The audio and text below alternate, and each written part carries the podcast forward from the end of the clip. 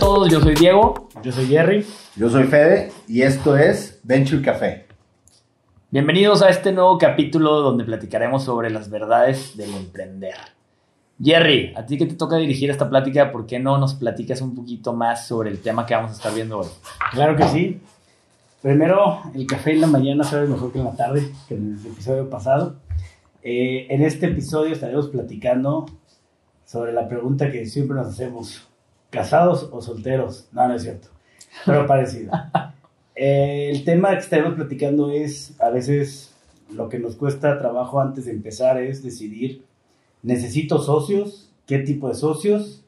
¿O me conviene mejor empezar mi emprendimiento solo?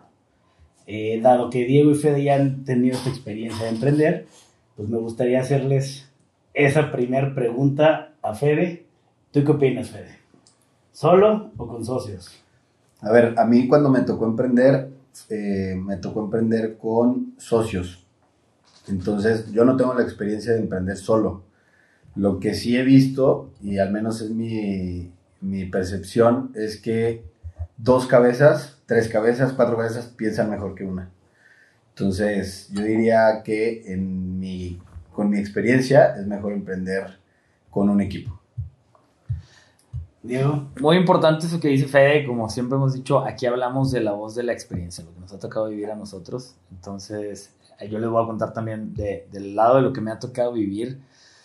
Depende de muchas cosas. Los emprendimientos que me han tocado siempre han sido con socios. Nunca he empezado algo solo. He pensado empezar algo solo. Normalmente cuando te peleas con algún socio, hay un, hay un momento difícil así, dices, puta, hubiera empezado yo solo, si yo lo hubiera hecho solo, hubiera cambiado esto, hubiera hecho esto. Pero la verdad de las cosas es que los emprendimientos que me han tocado no estarían donde están si los hubiera empezado yo solo. Muy probablemente ni siquiera hubieran despegado varios de ellos. Este, y me ha tocado suerte por ese lado, pero volvemos a lo mismo. Es, es experiencia que me ha tocado. También he escuchado historias de terror y creo que al rato vamos a platicar más, más de eso. Entonces mi respuesta es depende. Ok. Yo creo que uno de los temas como, como inversionista que siempre volteas a ver es esa, esa compatibilidad del equipo, si hay liderazgo, las personalidades del, del, del mismo equipo. Y me ha tocado vivir muchas experiencias, obviamente desde el punto de fuera. Pero creo que una de las cosas más complicadas para decidir eso es el porcentaje, ¿no?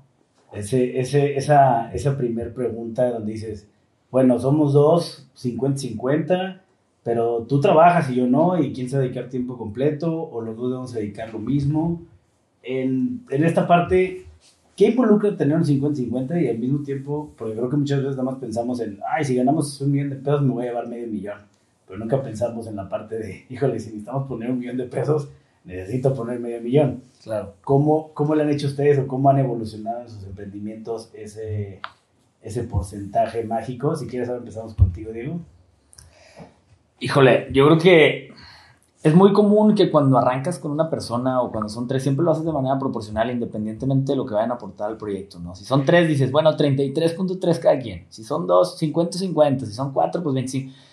Y, y debería ser al revés, ¿no? Debería de ser, no necesariamente si, tenemos que poner 100 pesos y cada quien pone 25, se van a llevar el 25%, sino que el valor que tú estás trayendo al proyecto represente el porcentaje que te quieres llevar. Creo que deberíamos de, de empezar por ahí. Eh, porque muchas veces pasa que lo que decías tú, oye, a la hora de meterle la lana y quien tenía 50 y 50, híjole, pues yo no tengo para meterle medio millón porque lo mío era lo que se llama sweat equity, ¿no? Que lo hemos visto que es yo voy a chambear y eso es lo que yo aporto y por eso tú vas a poner la lana. Entonces yo creo que, que depende mucho de eso. Ah, en mi experiencia, como me preguntas, Jerry, eh, me ha pasado de las dos formas. Me ha pasado de la forma de, oye, pues somos 3, 33% cada quien, y luego empieza a haber problemas y me tocó vivir eh, muchos, muchos obstáculos con, y muchos aprendizajes con ese. Y me ha tocado el otro de, aquí es una meritocracia. Y tu lana en porcentaje vale tanto, pero si quieres tener más, de ahí eh, un peso no te va a dar 1%, por así decirlo, sino cuesta más eh, y la otra de, sabes que yo no tengo lana para poner, pero yo soy el know-how de la empresa o yo soy el que empezó esto y yo soy el que va a estar sudando o subsidiando el sueldo que no voy a recibir el primer año para que esto arranque lo que el, mismo flujo de la empresa nos da. Entonces me ha tocado las dos. Yo creo que la segunda es la que funciona y eso sí, eh, hasta la teoría lo respalda, ¿no? O sea, no, no, es la teoría y lo que me ha tocado vivir es la que funciona. La otra trae, que al rato platicaremos más también de, de, los, de los puntos negativos, pero sí trae muchos problemas y es una bombita de tiempo, creo yo. Yo creo, yo creo que también es muy complejo. O sea, la, en la teoría, la segunda opción, el hecho de la meritocracia de los porcentajes, es el ideal, pero es súper complejo en la vida real. Es muy subjetivo. Es subjetivo, o sea, es demasiado subjetivo y entonces también recaes en que haya más conflicto al principio. Este, en mi caso, nosotros siempre tuve una muy mala experiencia y una buena experiencia y fue con el mismo hecho de decir, a ver, eh, vamos en porcentajes iguales ahorita, ¿por qué? Porque no hay nada. Nadie estaba trabajando, era una idea que se fue evolucionando. Y una vez que el proyecto pasó de estar en idea a ya realmente operar el negocio, al final los que estaban metidos pues tenían un sueldo que provenía de la empresa, los que no estaban adentro de la, de la empresa pues no recibían un sueldo. O sea, creo que hay otras formas de, de poder compensar, porque también es, es, muy complejo decir, ah, bueno, yo voy a trabajar cuatro horas, entonces ahí me das el 10%. Y ah, tú trabajas ocho, entonces te toca el 20%. Al final, al final de cuentas, creo que es más importante, más que el porcentaje, elegir bien a tus socios. O sea, ese sería mi, ese sería mi tema en cuanto, en cuanto a, a los porcentajes. O sea, olvídate si el 30, porque muchas veces nos platicado, ¿qué prefieres? ¿El 60% de un negocio que vale cero o el 10% de algo que realmente vale? Entonces creo que más que eso es elegir bien a los socios, porque si eliges bien a los socios, la misma dinámica del negocio se vuelve mucho más fácil. Sumamente complejo tener socios bien complejo, aunque sean un familiares más. Cuando son todavía amigos o familiares más cercanos, se vuelve todavía más difícil. Entonces, creo que es más el hecho de que sepas bien elegir a la gente que va a estar contigo y va a apoyar el emprendimiento. Y, y creo muy importante que ellos sepan por qué los elegiste. También. Esté, esté muy claro cuál es el rol que juega cada quien. Tío, ¿cómo estás? Estoy en padre tu coche afuera. No quieres invertir en mi emprendimiento. Así es, mientras él sepa que es por la lana y que no es por amor de, claro. de familia. Mira, fíjate, Fede toca dos puntos que me gustaría primero desglosar, que sería el escoger socios y después brincar para, para llevarle la, un poquito más sentido. ¿Cómo escoger socios o cómo es que puede ser una buena forma de escoger estos socios? Y después la remuneración, ¿no? Porque creo que luego el tema de sueldo, y pues, a fin de cuentas, el tema económico siempre es un tema más complejo. Entonces, ¿cómo escoger los socios? Ese, ese yo creo que yo lo he leído un millón de veces en todas las prácticas, lo que sea. Y te dice, no, pues complementate, ¿no? O sea, si tú no tienes conocimientos financieros o comerciales, pues búsquete a alguien que sepa de eso, eh, búsquete un experto en, en, en, la industria, si la, la tuya es una idea que quieres de, ahora sí que nada más una idea, pero no tienes tanto conocimiento de la industria, ve y busca a alguien que sea experto. Y la realidad es que yo, mínimo en los equipos, sobre todo en los de LabCap o en otros, en otros emprendimientos que tienen otros fondos que nos han platicado, híjole, no, no veo una, así como que una super mega relación en diga, ah, el equipo completamente este, equilibrado es el bueno. Me ha tocado equipos muy equilibrados que pues no, no llegan a más eh, que es un tema más de dinámica, donde chocaron, donde pues, pasó algo y no, uno no aguantó la presión, y otros en donde, pues digo, tenemos una empresa en el portafolio muy exitosa, en donde pues, resultó que los socios iniciales eran una pareja, que Exacto. supuestamente es lo, lo, de las cosas que no pueden pasar. No digo que sea obviamente lo, la, la, regla, pero creo que definitivamente más bien, no creo que haya reglas.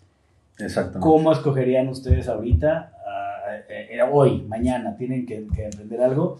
¿Cómo escogen a sus socios? Digo, sí, respondiendo a esa pregunta, creo que no debes de elegir socios que piensen igual que tú. O sea, tienes que elegir socios que tengan el mismo objetivo y la misma visión que tú, pero que sean totalmente diferentes a ti. ¿sí? Y socios que también tengan esa capacidad de aportar y de criticar tus ideas de, y que acepten también la crítica de tus ideas. O sea, al principio del emprendimiento sucede mucho que cuando, cuando se define algo, los socios tienden a aprobar cualquier cosa, ¿sí? Por el hecho de que no hay nada. Oye, bueno, vamos a vender, no sé, en el caso, por ejemplo, en el caso de Diego, es una hipótesis. Este, oye, lo mejor es vender este, café a domicilio. Entonces, ah, bueno, sí, vamos a vender café a domicilio. Y a lo mejor a alguien se le ocurrió decir, oye, no es cierto, café a domicilio ahorita no va a jalar. Hay que poner una tienda donde pasen los carros a recoger un, un drive-thru de café.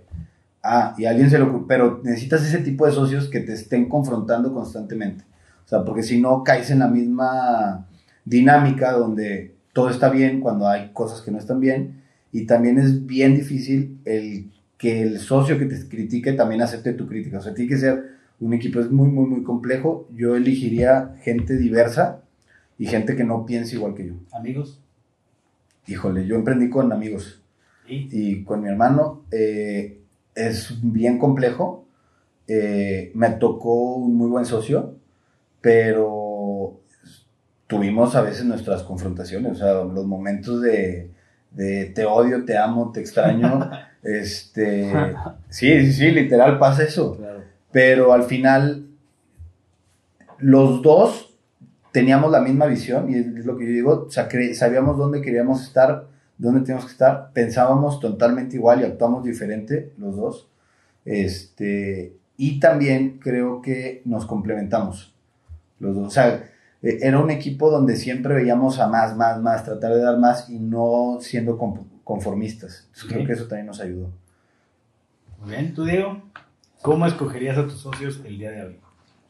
Yo creo, igual que como dice Fede, tiene que ser gente, no nada más que piense diferente a ti, sino que tenga un background diferente, una experiencia diferente, ¿no? El, el armar tu, tu Dream Team tiene que ser un equipo multidisciplinario. Y lo vemos en casos tan claros como el fútbol, soccer o cualquier deporte. No puedes tener a los mejores 11 defensas o los mejores 10 defensas eh, ahí parados atrás en la portería si no tienes delanteros, si no tienes medios, si no tienes un portero y si no tienes un director técnico, ¿no? Creo que es exactamente lo mismo. Tú ves empresas como Apple y Apple no es exi- exitosa porque tenga los mejores diseñadores del mundo, es exitosa porque tiene a los mejores diseñadores, tiene muy buen departamento comercial, tiene muy buen departamento de tecnología, tiene muy buen departamento de marketing, etc. Entonces es un equipo multidisciplinario y creo yo que, que así tiene que ser.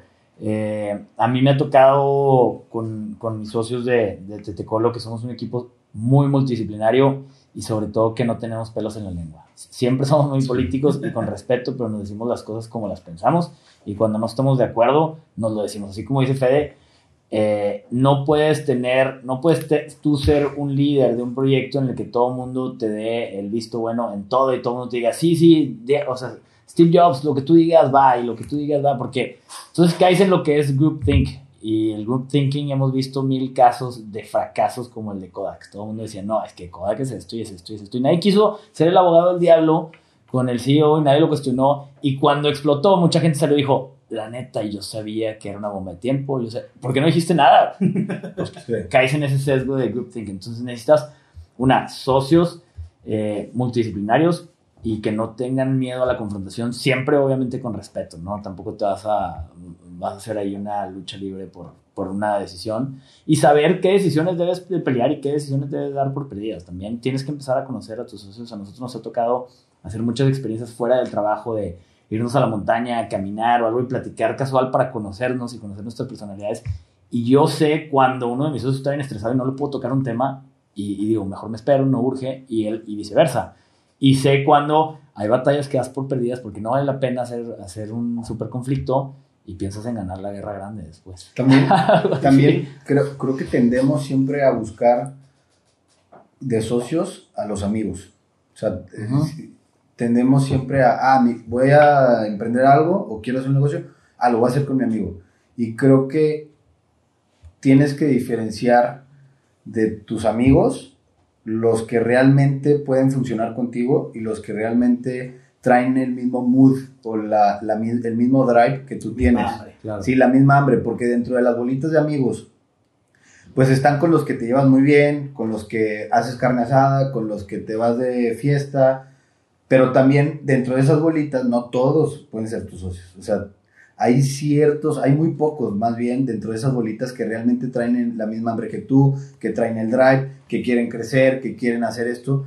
Incluso yo te diría, ni siquiera tienes que buscar a ver, hay, hay otras, otras eh, amistades que a lo mejor son amistades más de trabajo o amistades de la escuela donde ahí puedes encontrar al socio ideal y que no necesariamente tiene que ser tu bolita de amigos de toda la vida. Y, y, y hay otros que la amistad se crea después. A mí me tocó con uno de mis socios, con Alejandro, no éramos amigos, de hecho no nos caíamos bien. Nos hicimos socios porque hacíamos muy buen clic y ahorita somos súper amigos y estamos juntos todos los días, nos llevamos bien, pero nos hicimos amigos de, después de... Y como tú dices, Fede, no es no asociarte con tus amigos, pero que la razón de asociarte no sea esa, sino que ves un valor agregado en esa persona. Creo yo muy importante también eh, que el valor agregado que traiga uno de los socios a la, a la empresa tiene que ser un valor agregado que, que, sea sostenible a largo plazo. No vas a asociar, y no, que no se tome mal, no, no hago mucho más ni nada, pero no vas a asociar a la persona que te hizo el logo por no pagarle el diseño del logo. Y, ah, bueno, pues asociate de una parte y no me cobres el logo. Pues bueno, aportó el logo y luego ¿qué va a aportar mañana? ¿Qué va a aportar pasado mañana? Vas a, si eres una empresa que se dedica a hacer logos, pues bueno, asociale que no te lo cobre. buena idea. ¿verdad? Pero no lo vas a asociar por eso. Oye, pues sabes que hizo un logo, pero aparte es súper creativo y se quiere meter a la operación, es súper creativo y, y, conoce muy bien el mercado de diseñadores y somos un market, órale, bueno, ahí está su valor agregado, su valor agregado no es que te hizo la marca, ¿no? Entonces creo muy importante saber cuál es el valor que trae cada uno a la mesa y que ellos también sepan que eso es lo que estás esperando de ellos. Si yo soy el güey que están esperando que yo ponga la lana y yo, y yo pienso poner puro sudor o trabajar o, o nada más hacer un brainstorming de ideas, a la hora que me pidas la lana te voy a mandar a la fregada y vamos a empezar a tener problemas. Entonces, Fíjate que resumiendo este, este punto del escoger socios, al mucho de lo que hemos platicado, también tiene que ver mucho con la cultura que tenemos, si me permitirían resumir sus, sus aportaciones, escoges ese amigo o ese familiar porque tenemos tantas historias malas que lo que buscas es alguien de confianza, que luego acaba peor y no, no, según tú conoces a la gente está peor, pero buscas esa confianza y dices, no, nunca me va, nunca me va a hacer nada que, no, y mi, mi compadre, y, y, bueno, hay historias que hasta los hermanos dejan de hablar, entonces, claro. de plano, yo no creo que, que, que ese bias de familia o amistad te, te dé la confianza, al contrario. Yo creería que esa confianza se tiene que desarrollar, con, que ahorita lo platicaremos después del tema de la remuneración, con un gobierno corporativo y con una accountability. Porque te estoy invitando a ser mi socio, no te estoy invitando a ser mi cuate con negocios. Eso para mí es súper importante. Y si alguien no te quiere dar o no, no quieres ser parte del escrutinio de una empresa, no quiere voltear y decir, dices que pues me van a preguntar cosas y mi chamba y el dinero. Y oye, pues aunque sea mi amigo de toda la vida, aunque sea mi hermano, si no estás dispuesto a tener ese tipo de conversaciones, no puedes ser. Esa accountability para mí yo creo que lo resumirían en donde no, no vayas con alguien porque tengas confianza, porque siempre está ahí para ti en los momentos difíciles. Qué bueno, quizás pueda ser una buena persona. Entonces, puede ser que sí, pero esa accountability para mí es, es, una cosa muy importante que tenemos que analizar. Ahora, dentro de la parte de, de lo que se digo, pues las, este, estos amigos que se hacen en estos negocios, yo también creo que la amistad dentro de un negocio eh, puede, puede florecer, siempre y cuando sea muy importante que, que el negocio sea la, la primera perspectiva. Y, y aquí una, una pregunta que nos hacen es, ¿Qué es más importante en este socio? Lo podemos responder porque es del mismo tema, es eh, el expertise, o sea, ¿qué, ¿qué, prefiere esta persona que piensa diferente que mí, que tiene un background diferente, o alguien que ama el proyecto igual que yo? ¿Cuál de los dos irían ustedes? ¿Cuál sería su balanza? El, el, este ama el proyecto igual que yo, o, híjole, este me, me balancearía en el tema que yo flaqueo. Híjole.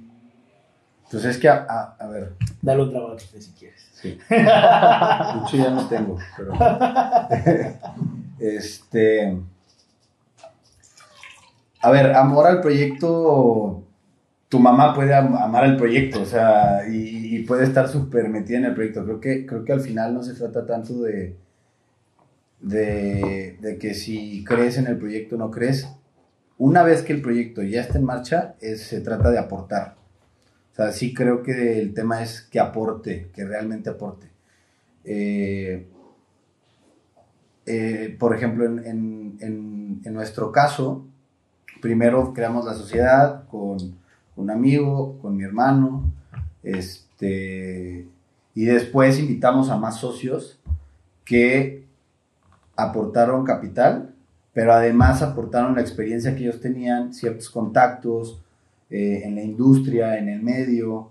Entonces creo que, creo que al final el, el que aportes valor es lo que debe de importar, okay. en mi perspectiva. Claro.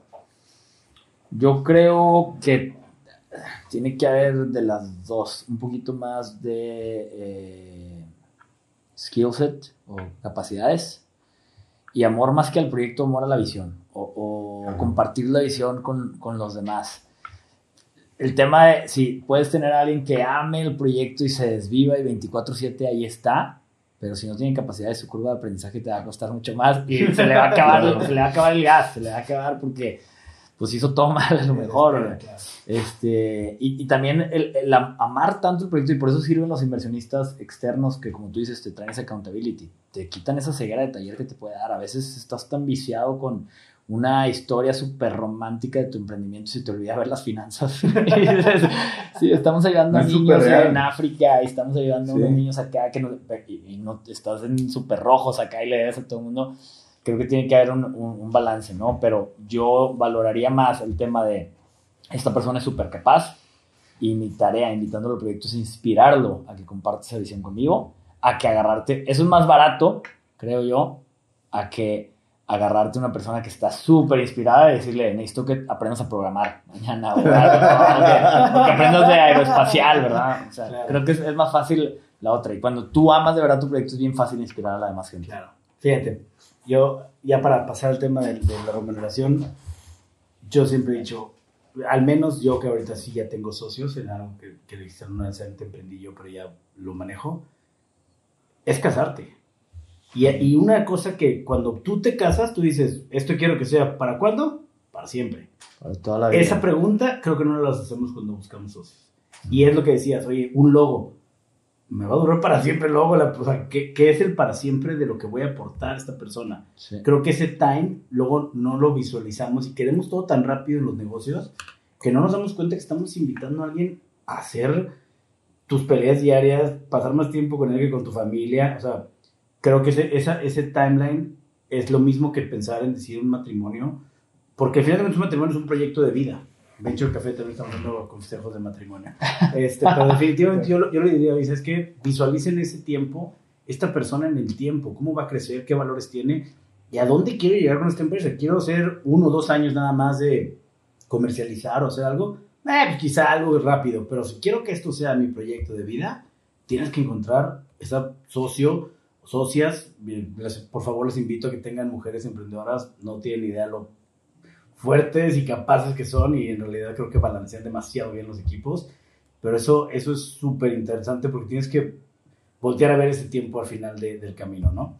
Y ahora sí, pasando al siguiente tema, que es esta parte de los socios. Bueno, ya, ya tengo mis socios perfectos, ya los escogí, ya escuché a Diego, Fede y Gerardo, ya tengo aquí mi lista de socios perfectos. ¿Quién recibe dinero? ¿Quién no? qué sueldo, por qué sueldo, por ser socio o, dividendos o cómo, cómo están esos esquemas mínimos ustedes que lo han vivido un poco más cerca. Mira, yo, yo creo que los que operan el negocio deben de recibir un sueldo eh, porque están dedicando tiempo al proyecto.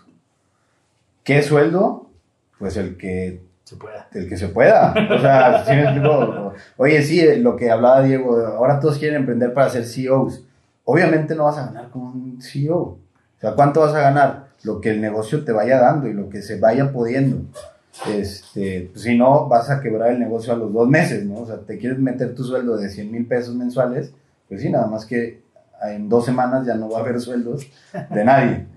Este, y no va a haber empresa. Entonces sí creo que los que operan el negocio deben de recibir un sueldo y los que no operan el negocio tienen que esperar a que el negocio en algún momento de frutos para que lleguen a un acuerdo de poder sacar dividendos en algún momento, ¿no? Pero, pero hasta que el negocio de frutos. Vamos aquí rápidamente que Diego nos diga, eh, los dividendos son la parte de la utilidad neta que pueden ustedes definir qué porcentaje de esa utilidad neta pueden distribuir dentro de la proporción de las acciones o porcentajes de la empresa que tengan. Entonces, sí es importante dividir sueldo a dividendos y que la utilidad neta no necesariamente es la que se tiene que dividir. Ahora sí, Diego, ¿tú cómo divides? Yo empezaría por separar, como dice, como dice Fede, los, los operativos. Yo empezaría por separar entre inversionistas activos e inversionistas pasivos. ¿no? Están esos dos tipos. Inversionistas activos son los que están no necesariamente día a día, entre los que están día a día y trabajando tal cual con un sueldo dentro de la nómina de la empresa, como los que están aportando algo frecuentemente, ¿no? Y los inversionistas pasivos son los que dan su lana y a mí repórtame trimestralmente y me vas platicando cómo vas y o nos fue chido y somos millonarios mañana o me vas a hablar llorando que necesitas más lana o nos vamos a pelear, ¿verdad? Este, entonces, definitivamente los pasivos no reciben ningún sueldo, como dicen Fede y Jerry, eso es dividendos y cuando la empresa dé y cuando el plan de estrategia de decir, oye, vamos a estar reinvirtiendo todo y hasta en cinco años que saquemos tanto, ahí se empieza a repartir a lo mejor dividendos. Y los activos, están las dos partes de, de activos y ustedes lo saben mejor que yo, hay fondos de inversión activos que obviamente no van a cobrar un sueldo esos fondos, sino que es el valor agregado que te traen aparte de la lana que, que, te meten. Este, y los activos que son los emprendedores que trabajan dentro de la empresa. Creo yo que depende mucho del, del caso de cada una de las empresas. Si empresas con muy poca lana y no da para sueldos y todos los socios se van a meter a chambearle y son tres socios y dicen, bueno, pues los tres hay que trabajar aquí este, y no podemos recibir sueldo el primer año hasta que empezamos a recibir sueldo, órale, estamos en un entendido los tres. Pero si es, oye, no podemos recibir sueldo y nada más dos van a trabajar porque el otro no tiene tiempo, pues a ver, ¿cómo, cómo no es justo eso? ¿Cómo me vas a remunerar a mí? Está bien que no me puedes pagar sueldo, pero entonces yo quiero un mayor porcentaje, ¿no? O se va acumulando una deuda que después me tienen que pagar, o eh, varios vehículos que me imagino que después vamos a estar viendo en, en, otros capítulos que se pueden utilizar para que sea, estén jugando como en un, en un campo justo. Pero yo creo que los que están en cuanto el negocio de para sueldos, el que está operativo es el que tiene que recibir sueldo, ¿no? Porque si no está aportando el sudor que decíamos y ese sudor tiene que pagarse con acciones, pues se tiene que pagar de alguna manera. No, pues a ver, nosotros en el fondo, eh, en LabCap de repente nos llegan proyectos donde ves los financieros y, y la empresa está en break-even y cuando analizas la parte de los sueldos, de los socios que operan el negocio, pues se pagan 10 mil pesos al mes, ¿no? Una cosa así que dices, pues a ver, ¿cuánto tiempo vas a aguantar? Porque esa es otra parte, claro. o sea, está bien, tú estás emprendiendo, tú estás operando un negocio y tienes que ir midiendo cuánto te vas pagando, pero también cuánto tiempo vas a aguantar recibiendo un sueldo mínimo, cuánto tiempo vas a aguantar recibiendo ese sueldo mínimo, ese sueldo eh, que es más por el amor al proyecto, pero en algún momento lo vas a tener que cambiar. Necesitas comer. Necesitas comer al final, necesitas... Entonces, este, sí creo que, que, te, que tú como emprendedor o como, como socios deben de fijar bien los objetivos, decir, a ver, a partir de este momento, o sea, sí, al principio vamos a apoyar el proyecto, pero a partir de algún momento tenemos que ir poco a poco eh, subiendo la parte de los sueldos. Haciéndolo como una empresa tal cual. No lo puedes sí, seguir subsidiando. Yo creo que es, es más fácil comparar como bueno, si tú te sales, ¿cuánto nos cuesta contratar a alguien que esté haciendo lo que tú estás haciendo ahorita? Exacto. Es decir, no es un modelo financiero que no funciona porque no, sí, no si no reales funciona, lo está subsidiando. Deja el proyecto. Ah, así es. Peter, ahí te ya, ya, para no alargar tanto, yo, yo, yo, yo, me gustaría darles una parte del libro que creo que en la realidad funciona, y, pero, hijo, ejecutar en la realidad es altamente complicado, quisiera saber su punto de vista.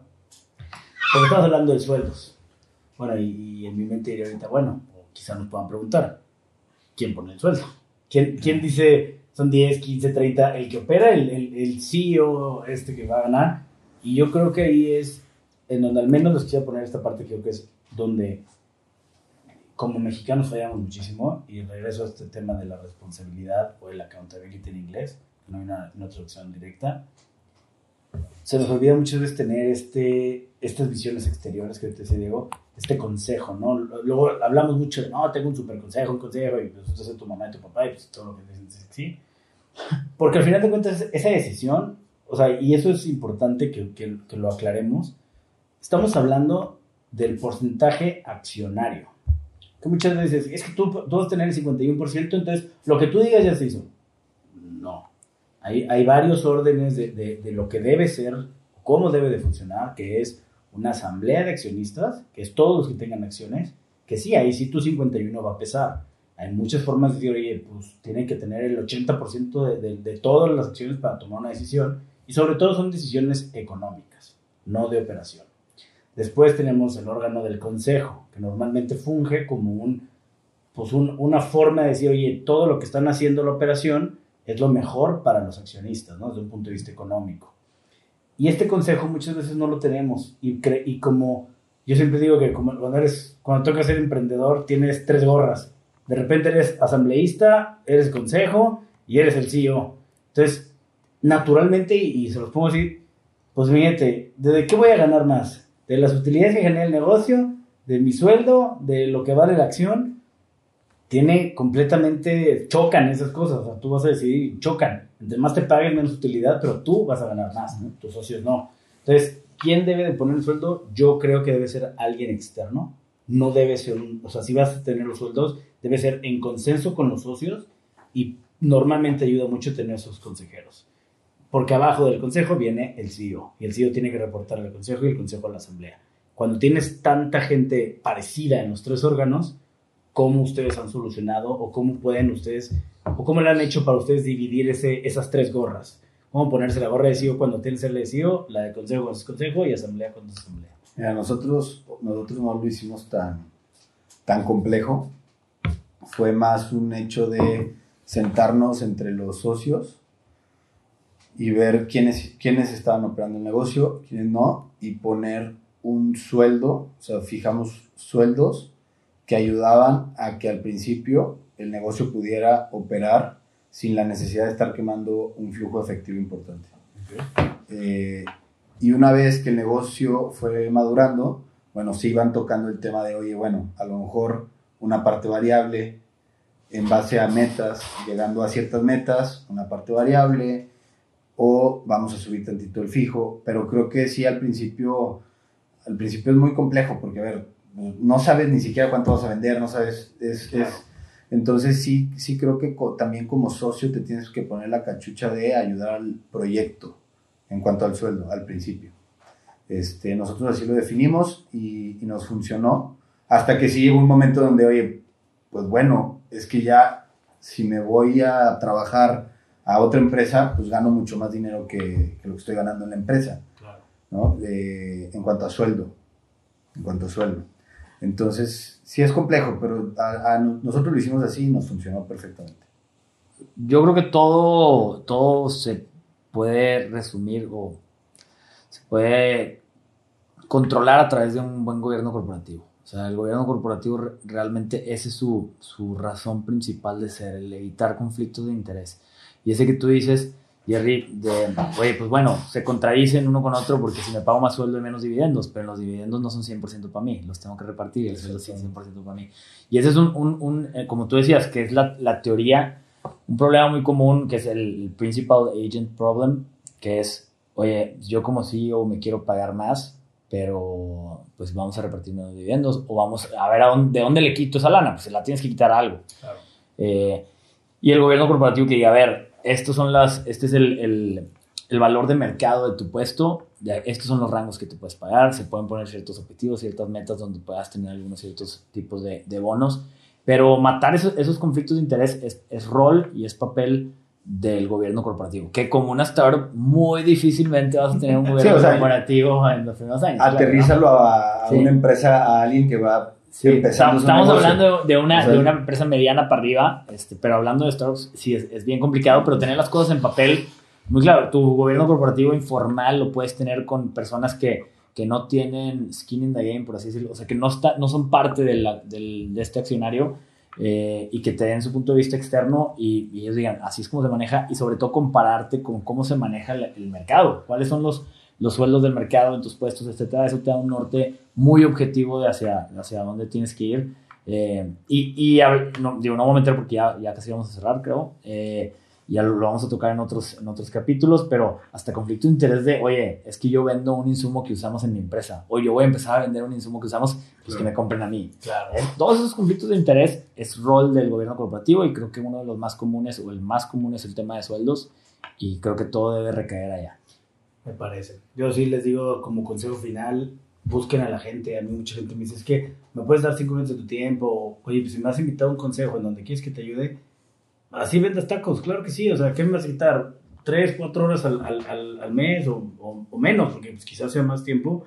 Adelante, busquen, busquen a la gente, busquen a los conocidos que tengan buenos puestos en empresas, que tengan esa capacidad. Estoy seguro que los van a ayudar al, consejo. Si es startup, no vas a pagar un consejo. Entonces, pero sí busquen tener esa, esa diversificación de, de, opinión, sobre todo en este tema de conflictos de interés, que, que es lo que puede hacer que, aunque tengas un muy buen socio, lo hayas escogido muy bien, y tengas todo muy bien alineado, estos conflictos de interés son naturales y empiezan a mermar muchas veces esas sociedades. Entonces, sí búsquenlas porque va a ser una, una muy buena, una buena dinámica de relación para ustedes.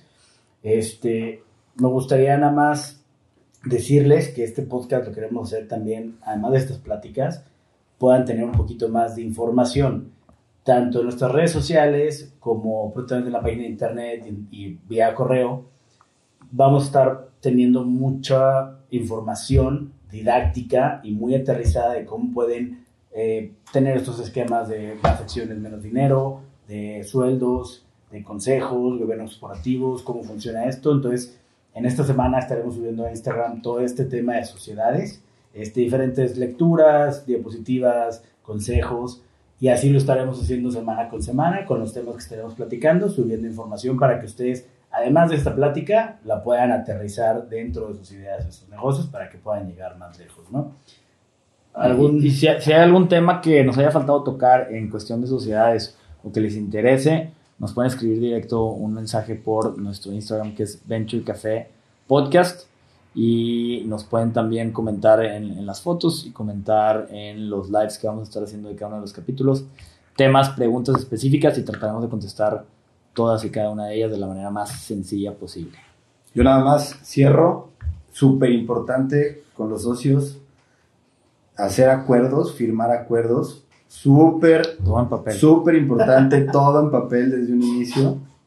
Eh, aunque sea, una servilleta. Aunque, sea tu, aunque sea tu amigo, aunque sea tu mejor amigo, aunque sea un extraño. Con ellos. Especial, con quien más debes de estar, eh, dejar las reglas claras desde el inicio y eso va a ayudar a que la sociedad también eh, perdure y, funcione mejor. Estoy de acuerdo. Muy bien. Y pues no se les olvide echarse su cafecito. Muy bien, nos vemos hasta la siguiente. Buen inicio de semana. Bye.